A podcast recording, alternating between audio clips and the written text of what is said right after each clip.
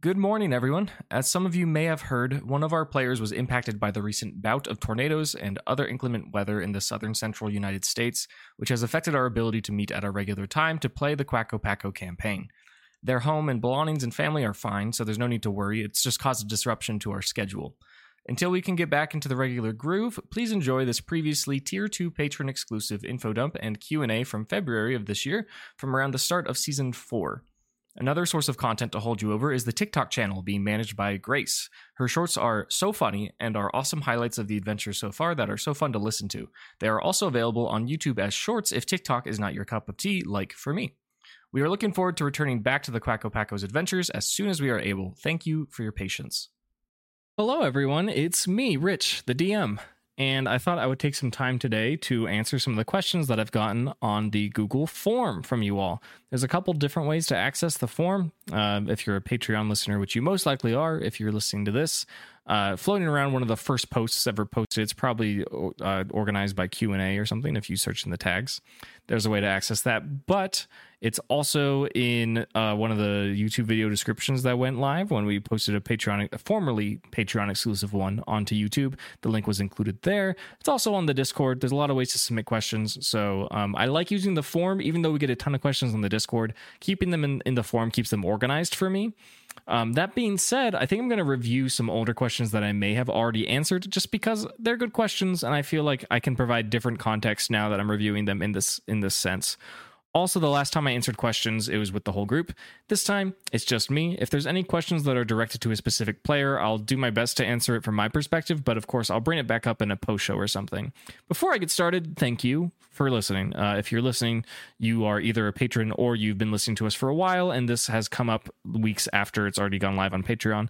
Either way, Thank you so much. We literally couldn't be doing this without you. I don't mean we couldn't be playing the game. We would be playing this game by ourselves regardless which i mean is great and it's fun but it's a totally different experience getting to share with all these people and inspiring all these other groups and i wouldn't trade it for the world. So the fact that you are supporting us in this means either by listening or by being a patron is indispensable to our ability to distribute um, our gameplay. So i really really appreciate it. That being said i'm going to answer some questions. Let's jump into it um, this one is almost certainly a review question, but I just feel like uh, running over it again. It says, Hello, I'm trying to run a Pokemon style game for my playgroup sometime soon. I was curious how you came up with the passives for each character. Was it less from the background that I picked and instead more about how they described their characters to you? It's a really good question, and I think that's really where, as a dungeon master, your flavor can really, really come out, especially for a homebrew, right? Because if, if you're playing an official system like Pathfinder or D and D, your your characters, your players are going to fall into set paths that are already predetermined. And when you're doing a homebrew like this, uh, you can really you I don't it's probably just a mental thing, but I personally feel so much more liberated to just come up with stuff because the system we're playing isn't really D&D. It's not D&D. Like if we're being technical about it, it's not. Um, we're borrowing a lot of concepts, we use similar stat blocks, but the game is not the same. So I think yeah, you it's a combination of what you asked. Uh, I come up with the passives from their background, absolutely, especially from level one to three. Uh, I planned those passives more or less in session zero based on the information that the players gave me, what they were interested in, etc. And then from there, it just kind of expands and evolves. Uh, it's gotten to the point where right now at episode 50, uh, the players are at level 10, I believe. So we're starting to roll into some passives that are not homebrewed, not original. Uh, we just gave Cindy Exploding Dice because I couldn't think of anything else. Exploding Dice is a real passive, I think, for wizards in D&D where when they're rolling damage, if they get a max roll on their dice, they get to re-roll it until it's not a max roll and keep adding that damage. It seemed appropriate for Cindy, and I was having a block. I didn't know what else to give her. Uh, that's probably the first passive that's come up that felt just like deliberately, truly stolen. Uh, it's Schmidt time, which was given at level three for Schmidt, which grants crits, uh, automatic crits on position bonuses and or like having advantage. So like flanking and sneak attacks automatically crit. I I'm not super familiar with rogues in D and D, but that's definitely like a rogue archetype. It's no secret that I'm uh, as the DM, I'm kind of ushering the party into a traditional tabletop RPG system as far as their character designs and really their combat and also their role the RP situations. That being said, they also kind of did it themselves. I'm not ushering them too hard. I would say the character I'm kind of ushering the most into it is Schmidt. That being said, uh, Squids, our player Jacob, has the least experience with tabletop role playing games. Now that he's been playing with us for almost two years, he's he's he's pretty established. He's only ever played Schmidt, but um, at the time at session zero, this was his first campaign. So he didn't have a whole lot of insight into like stat wise what kind of character he wanted to play. And so I definitely pushed him into a rogue archetype. Granted, it's like each character isn't strictly what they're based on. You know, I would say Schmidt is roguish, Elodie is bard-ish, um, Cindy. Cindy's kind of just a wizard or a sorcerer. I, I, think. Uh, I think that's she's a wizard. She's a wizard. I I don't think it's even ish. And then Gimli is just kind of a generic tank. He's kind of paladin, I suppose uh, but also not really. He's got some weird like monk aspects, in my opinion, as well. Um, so again, they just kind of formed this themselves, which I'm super excited about because it's developed to a point where like we have a melee damage dealer and a melee tank, right? So that's Schmidt and Gimli respectively. And then we have a, ranged damage dealer and like a ranged tank, a healer. Elodie has a lot of HP and her Pokemon are really buff, uh, like as far as healthy. Um, but you know, essentially a tank. A healer is basically a tank a lot of the time. Uh, and I'm just really pleased with how that turned out. It makes the combat like really strategic. And they're doing such a good job handling it. And again, they didn't have a ton of say in the situation because I'm giving them passives. That being said, and this will come up with answering other questions, is uh, because this is a homebrew and because this is my first time DMing and because none of us have a ton of experience with tabletop RPGs, I think uh, CJ Gimli probably has the most. Uh, there's a lot of stuff that doesn't make it into the recording that we're trying stuff out. There's some situations where we're like, this seems like a good way for this move or passive to work. Let's see if it feels balanced. And there's a lot of times where like we do something once and it's struck. We're like, nope, we're not doing that anymore. We can't do that. Or like we'll change how often something can be used, right? Um, it's like you can do this uh, once per combat, and then it's like mm, once per long rest feels more appropriate. You know, there's stuff like that that comes up all the time, changing things from from free actions to bonus actions to regular actions um, because everything is so undeveloped. Like the team working on this homebrew is just the five of us. That's really it. Um, there's not any other sources going on. There's a lot of trial and error that you just don't notice uh, when you're listing normally, which I think is a good thing because if we're releasing like a product of media, I want it to feel somewhat polished, even though it's very informal, it's very casual. We're not editing huge chunks of of outtakes. Like if you are a tier three patron and you hear the whole thing, besides what we talk about like before we play and in the post show, it's pretty much what you get in the edit, right? Kira's doing a fantastic job, but mostly of what Kira does is trim out silences and ums and ahs and just irrelevant things. Because maybe we get sidetracked. It's like, oh, a cat jumped on my desk, and like we put that in the bloopers or something. Like that's really what's going on at the end of the day, what you're listening to is pretty genuine, besides the little notes of like, you know, there's even been times where we like rerun whole turns, right? Where we'll say, uh, that mechanic didn't work the way I wanted it to. Let's start again from the top of initiative and let's re-roll it. If you're a Patreon uh, supporter, you'll also know that there's I was actually one whole session that we scrapped because it wasn't fun. Uh, I was trying a new mechanic, a new idea. You probably listened to it if you're listening to this, but if you haven't, it's interesting uh, we were doing. I wanted to try PvP, and it wasn't the characters themselves; it was the Draconid Elders, and I positioned the Draconid Elders to be uh, related.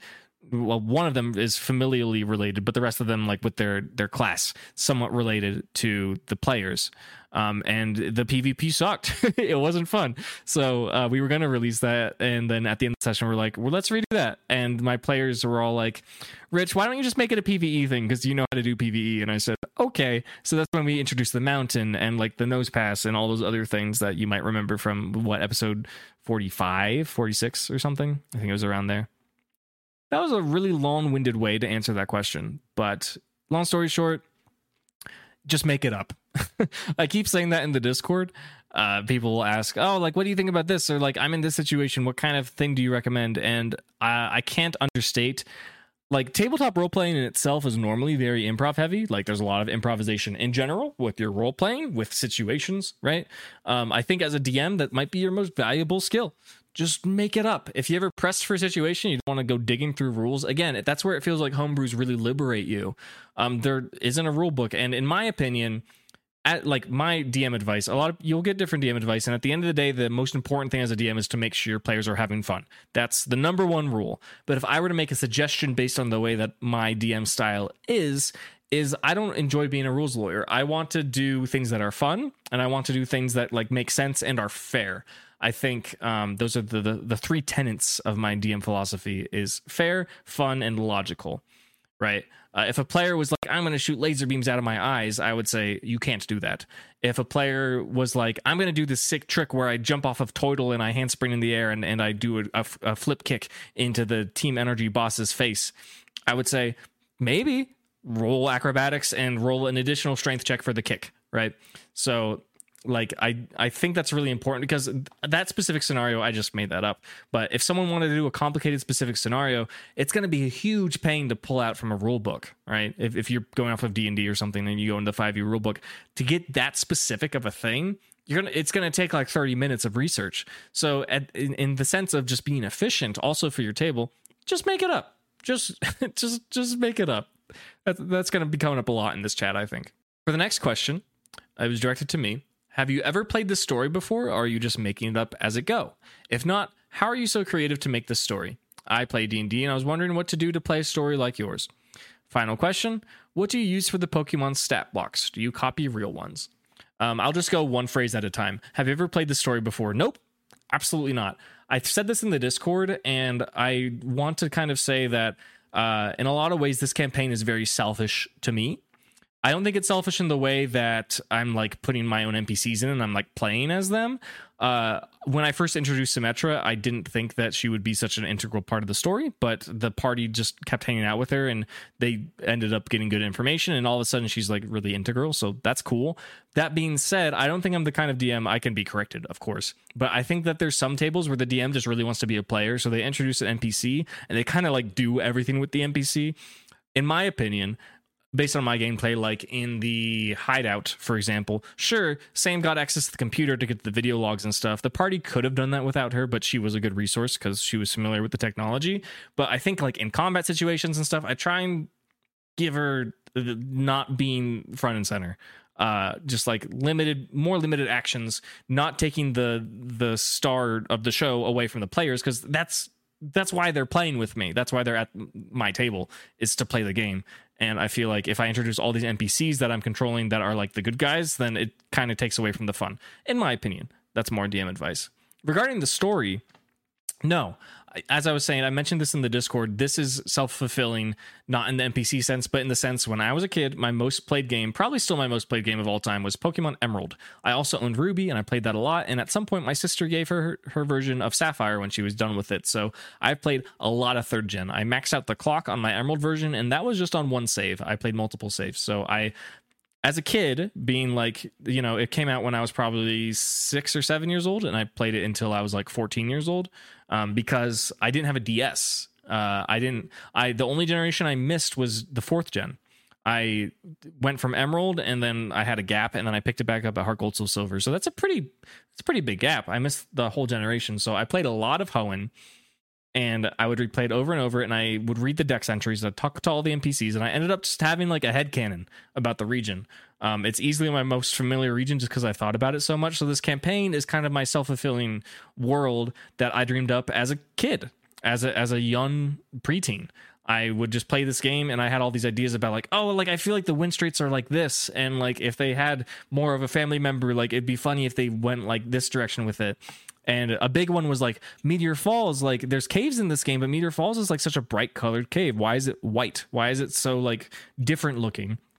that eventually led to me having my own head headcanon about how the cave itself is a meteor so its its rock isn't native to Hoenn it's from space and that's why it looks so weird and then I got to thinking oh like what would happen if like pokemon that are rock types that eat rocks for nourishment ate the rocks from meteor falls how would that like influence their body and that's how I came up with stuff like the giant Aggron encounter.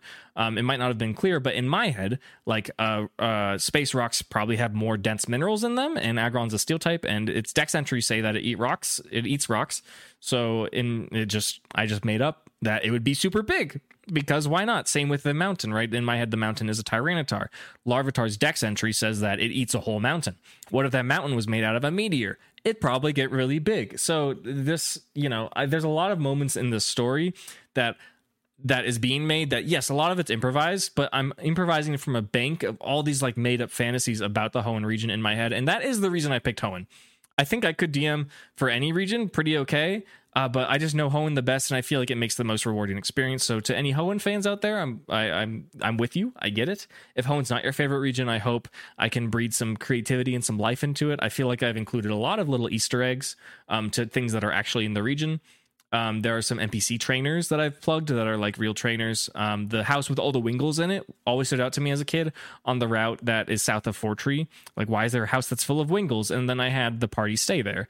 Uh, there, there's a lot of little things that I'm finally getting to experience, and there's a lot of things that I can't wait for the party to get to so I can fulfill it for myself. It's selfish, but I think you have to be a little selfish as a DM. There's certain things that if you are passionate about, you will make your players feel passionate about it. As long as you don't go overboard and like force it down their throats, I think if they notice your passion, they will play into it. So I would recommend that as a DM.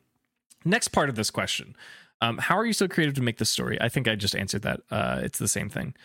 Uh, I played D&D. I was wondering what to do to play a story like yours. Get get involved. Get interested. If whether or not you're using a homebrew or pre-existing material, um, if there's something that's playing out in a way that you don't care about, that you don't feel passionate about, just change it.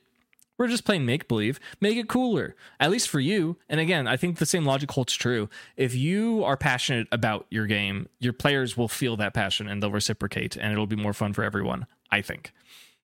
Um, final question: What do you use for Pokemon stat blocks? So I am more or less lifting from D and D five E, uh, just for the core stats, right? For strength, con, defense, or defense, strength, con, dexterity, HP, etc.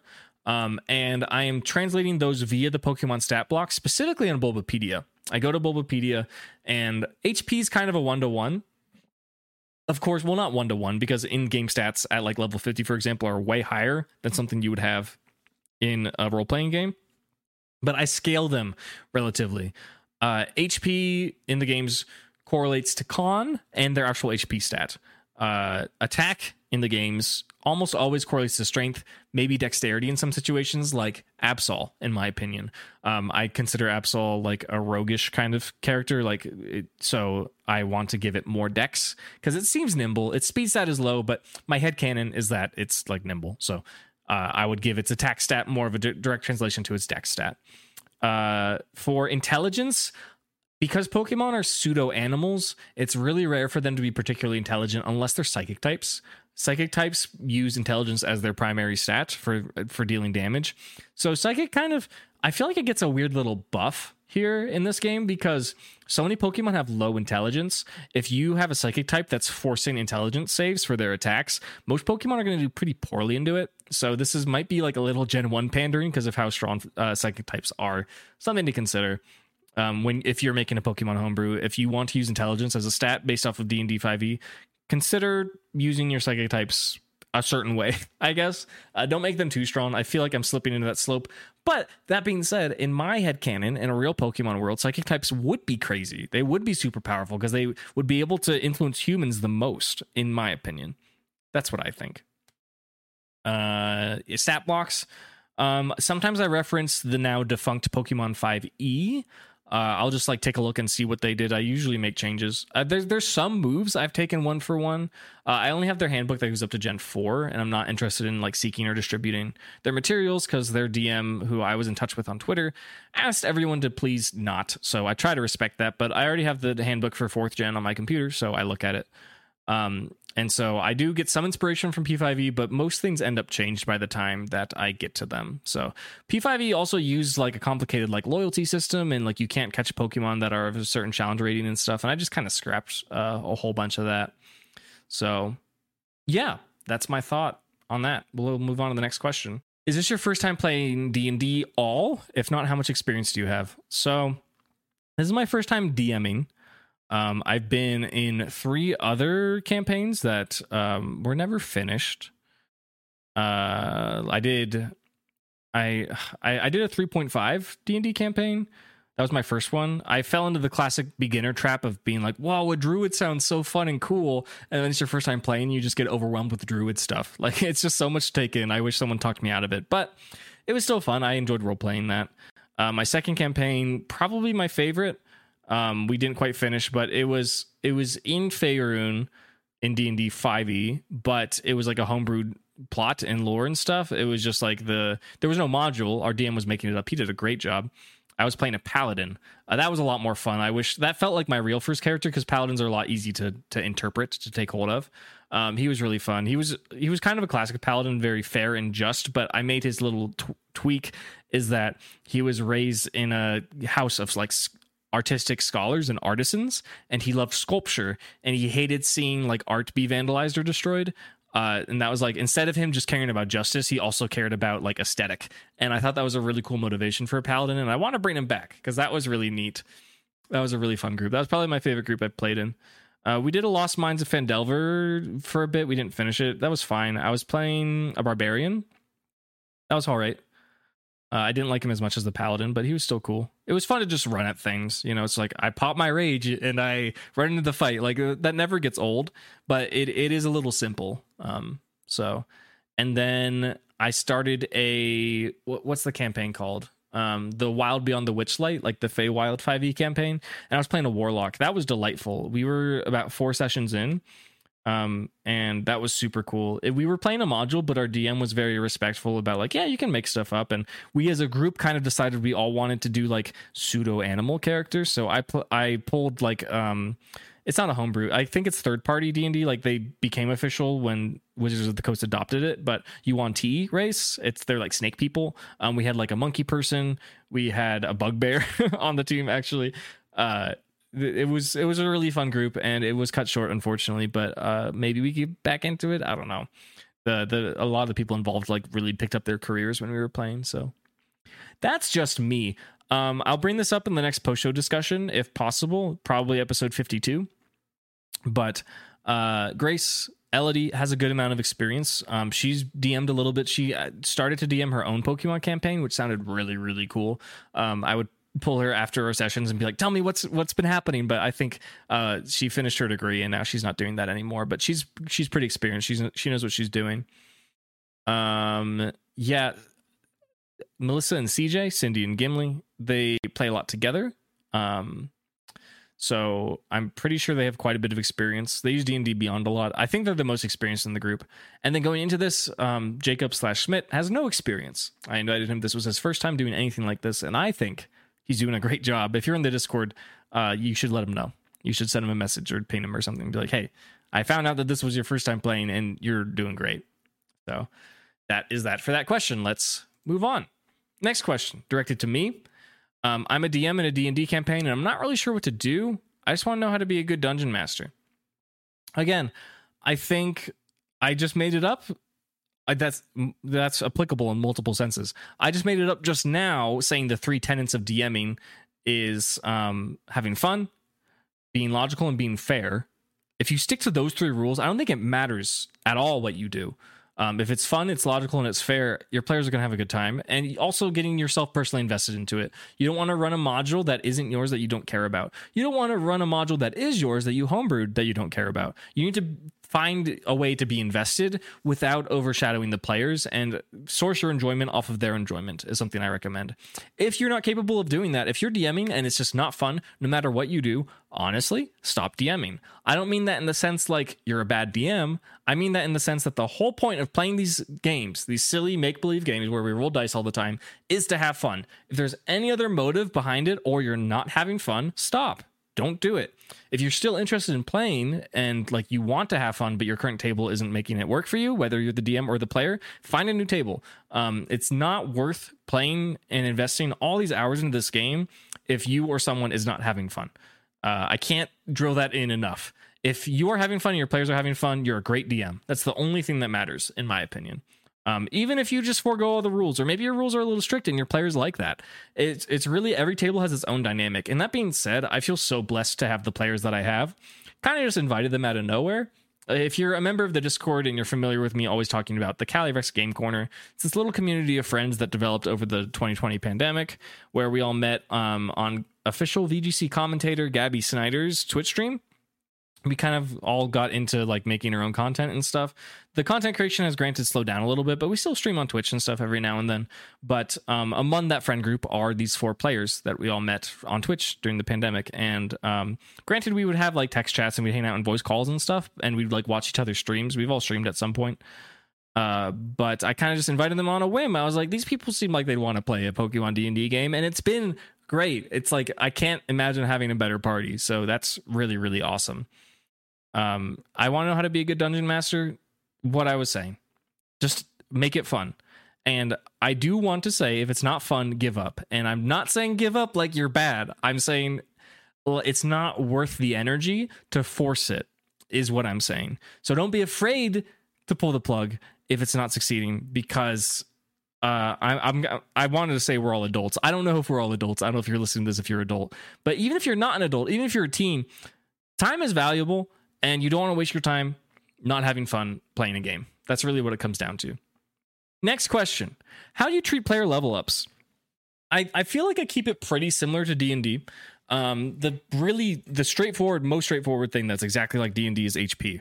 Uh, I let the players roll um, a d8 plus their con mod for a new HP total, or I just let them take five. I think that's straight out of D and D 5e, no question.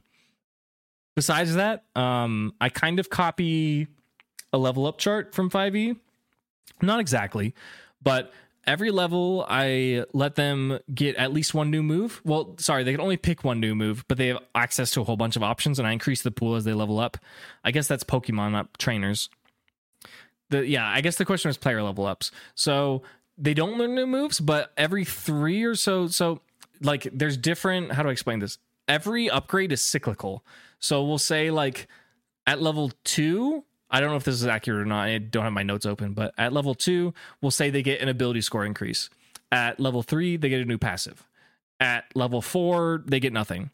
At level five, they get an ability score increase at level six like it just repeats i have a I have, I have like a series of three things that happen at their levels and they just repeat they get hp every time whether or not they get a new passive or something depends sometimes i grant passives based on their gameplay regardless of level up sometimes they get a passive because they've been doing a thing for a while right or sometimes i give them mastery over an over a proficiency rather than just or maybe i grant a new proficiency right um, I feel like it's good to be in tune with how your players are handling their characters. And if they're doing something consistently, just logically, it means two things. One, the player enjoys doing it. Two, the character is probably getting skilled at it. So I would keep that in mind. Um, I think there's also something to consider that I haven't done for my party very much. But something interesting is items or situations that permanently alter stats either raising them or lowering them, like getting a magical item that raises a stat or becoming cursed and like losing stats. I think that's really interesting. I haven't played with that much, so maybe I'll get into that in the gameplay in a bit. And if you notice it, you'll be like, I remember when Rich talked about that in the behind the screen. Uh, that's something really interesting and fascinating that I want to want to think about a little bit. I think that's pretty neat. Um, I think that answers that question. Next one, directed to me. Mechanically, how do you handle different battle scenarios, gym challenges versus boss fights versus trainer battles with four players, each with multiple Pokemon? This has been a work in progress, but I think it's finally at a point that like I we all agree on. Every combat we've been adjusting this, but in my head, um, we so there's you've described two different capacities. There's official battles, like versus trainers and gyms, and then there's battles against wild Pokemon and criminals and like bosses. Uh, they have very different rules. Trainer battles, gym challenges, Pokemon are never in danger of dying, is the way that I see it. It's an official capacity. I imagine there's judges. I imagine there's like medics, you know, there's like Nurse Joy and stuff around. So those are always just kind of puzzles to be solved, and there's no existential threat. Uh, wild Pokemon don't care about the rules. Um, boss Pokemon and like Team NRG or other criminals, villains, they don't care about the rules. So that is when it enters kind of more into like there's real stakes. I think it's good to have a balance because winning gyms is important for this party and like it's satisfying for them. And the stakes are that they lose and they waste their time potentially, right? So I think that's an interesting a thing that you don't have a whole lot in D&D in like regular D&D, but Pokemon battles are regulated is the way that I see it generally. But as far as using multiple Pokemon, what I sourced was honestly, we all play VGC. If you don't know what VGC is, it's the official Pokemon format. Um, it is not singles, it's actually doubles. It's double battles where you have a team of six and you have a best of three and you bring four Pokemon. It sounds complicated and convoluted, but it's not. Instead of doing best of threes, I'm kind of thinking double battles in my head, like they're managed in a way that like if you how do I describe this? I don't know. I'm going to stop trying to compare it to the game and talk about what I do. Because double battles are official to me, I do not penalize the players for using two Pokemon at once. If we are considering the lore of like certain tables, certain um, tabletop RPG methods, that a turn for each individual person is six seconds, or maybe that's a round. I don't even know. Um, either way, I feel like you can give a command to two Pokemon in a turn. That sounds right to me. Um, and those Pokemon would be able to do one main thing and maybe one bonus action. And the trainer probably wouldn't be able to do anything. So that's where I have it balanced now. Let me actually pull up exactly what we are currently using. Uh, so right now, how we have it is that if a trainer sends out one Pokemon, that Pokemon and the player character gets full use of their actions. There's no restrictions at all if they have two Pokemon out, both of the Pokemon get full use of their actions, and the trainer must e- either sacrifice their own action or their movement, which I think is pretty realistic for a turn, right? The trainer's giving commands, and if they're speaking, they might not be able to do other things that they want, or maybe they don't move around. I think that's fair. With three Pokemon, the trainer is completely restricted because all they have time for is giving commands. So there's no action or movement from the trainer if they're using three Pokemon. And um, the trainer also makes saves at disadvantage slash is easier to target by their enemies. So if you're using three pokemon it's effective but your trainer can't do anything else which i think is a really good way to balance it. If especially like you're not going to have three pokemon out in, a, in an official battle capacity. It's always going to be against villains or wild pokemon or something. So in my opinion that's pretty fair any more mons than that and the penalties to the trainer and the pokemon get more and more strict that's how i currently have it balanced I think it works well. I have no idea what other Pokemon tabletop RPGs do. That's just kind of what I have, and I like it, and I recommend it. I think it's pretty fair. I think if a table wanted to just say no, just do one at a time, that's also realistic too. Because honestly, as a DM, it gets a, it, there's a lot to track for sure. So, next question: If you could add any legendary beyond team typing to your team, which would you want? This is um this is to the players. I don't think I really have an answer to this.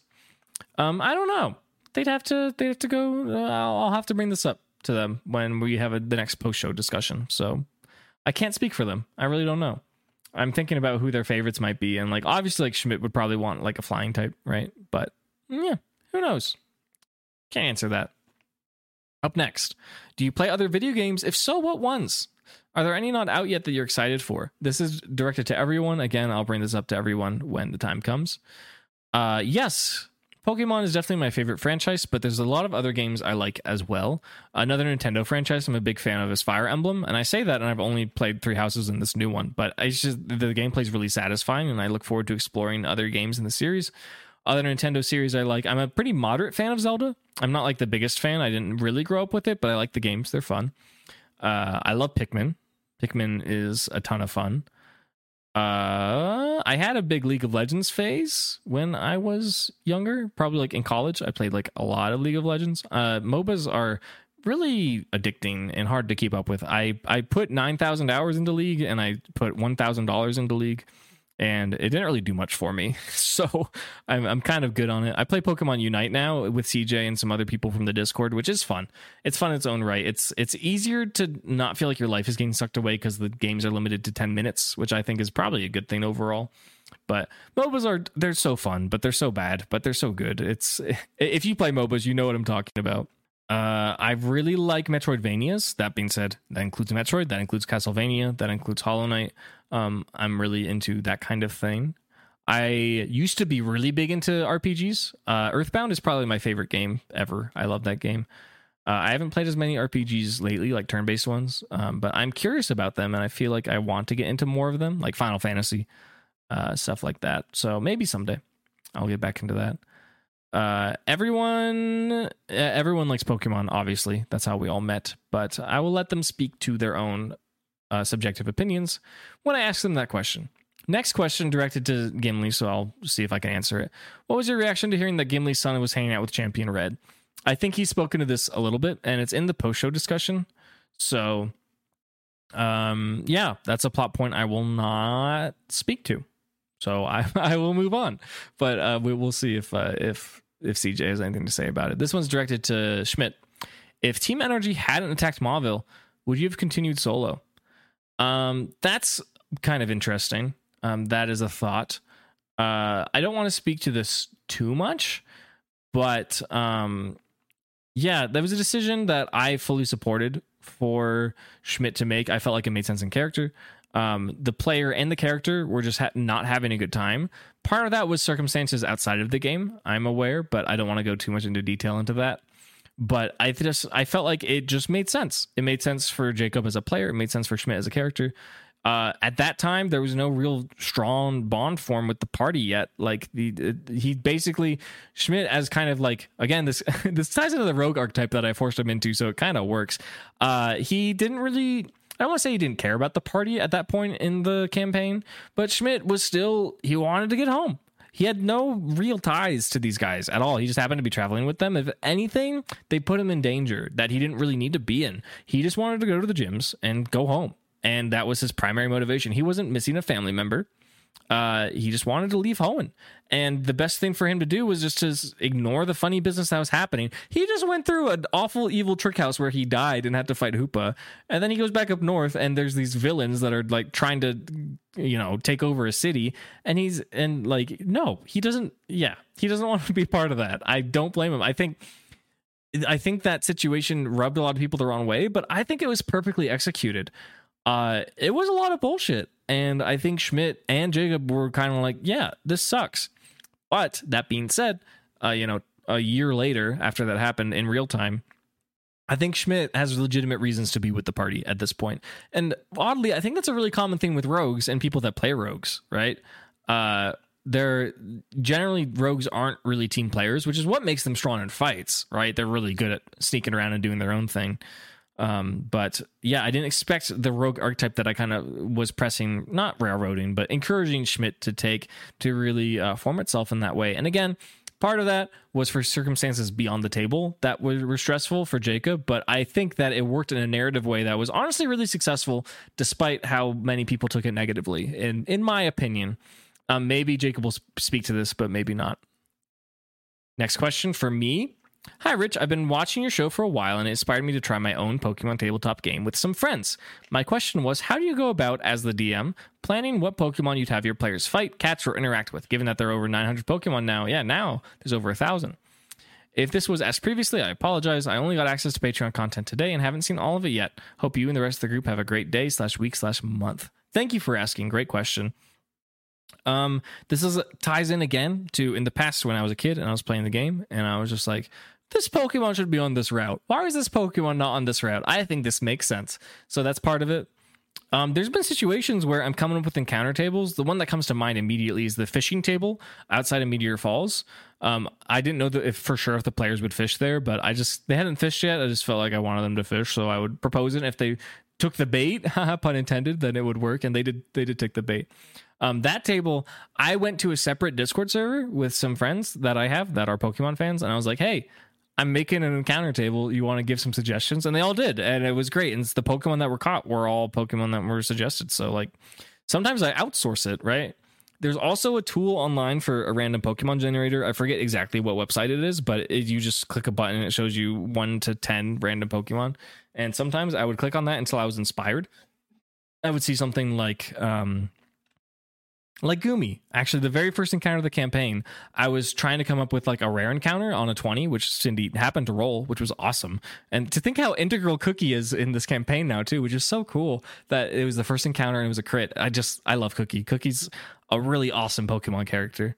That aside, uh, yeah, I was trying to come up with something that would be like a really cool encounter for the party and didn't feel too strongly aligned with any of their type specialties. At that point, Schmidt was still a normal type trainer, or like thinking that he would be, but he's definitely evolved into flying. Although normal is really closely related to flying. Anyways, yeah, I used the random generator until I saw something and I was like, Goomy. Goomy seems like a treat. Like it takes some investment to evolve but it's a pretty powerful dragon and it's cool. So, um, and then that evolved into getting uh, regional form, which was just also extra cool. And just, yeah, there's so much cool stuff that happened with Cookie. I'm really pleased with that Pokemon. Final question. Um, this series has inspired me to make my own Pokemon tabletop role playing game called Balls and Besties. Great name. Fantastic name. Was wondering how you created it, how you create the health pools for each Pokemon, etc. Yeah, again, I kind of referenced the stats. Um, I've actually both on the Patreon, which I'm assuming you've been on if you were asking this question, and pinned in the Discord. I gave an example creation of Absol. I think that's why I brought it up earlier, is because it's just what came to mind. I thought it was a good example because uh, the stats you can clearly see how they translate from the in-game like the video game from the tabletop rpg that i'm doing but they're also modified. Like absol has a high attack stat in the video games and it's slow. And it's like to me and based on the lore and me i haven't seen the anime in a long time but how i imagine it would look in the anime i don't think absol would be slow. I think it would be like a fast assassin. So that's why i gave it dexterity because in the system that we're using that's based off of d&d 5e that's what makes the most sense so I think again, based on this topic, if I have any advice, it's like use all the source material that you have.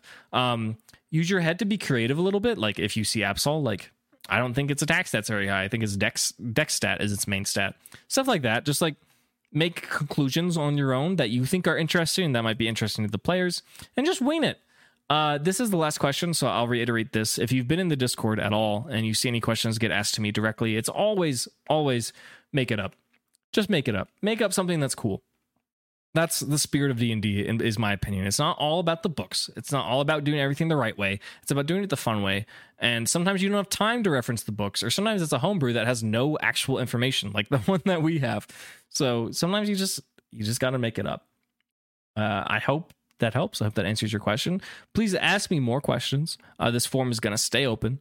Uh, if you are a repeat question asker, that's f- totally fine. Um, you can also ask me questions directly in the Discord, and if they're good ones, I'll try and include them here the next time that we do it. Once again, thank you for supporting. Could not be doing this sort of thing without you. Very, we all very much appreciate it, and I can't wait for the next one. Thank you so much for listening, and I'll catch you later.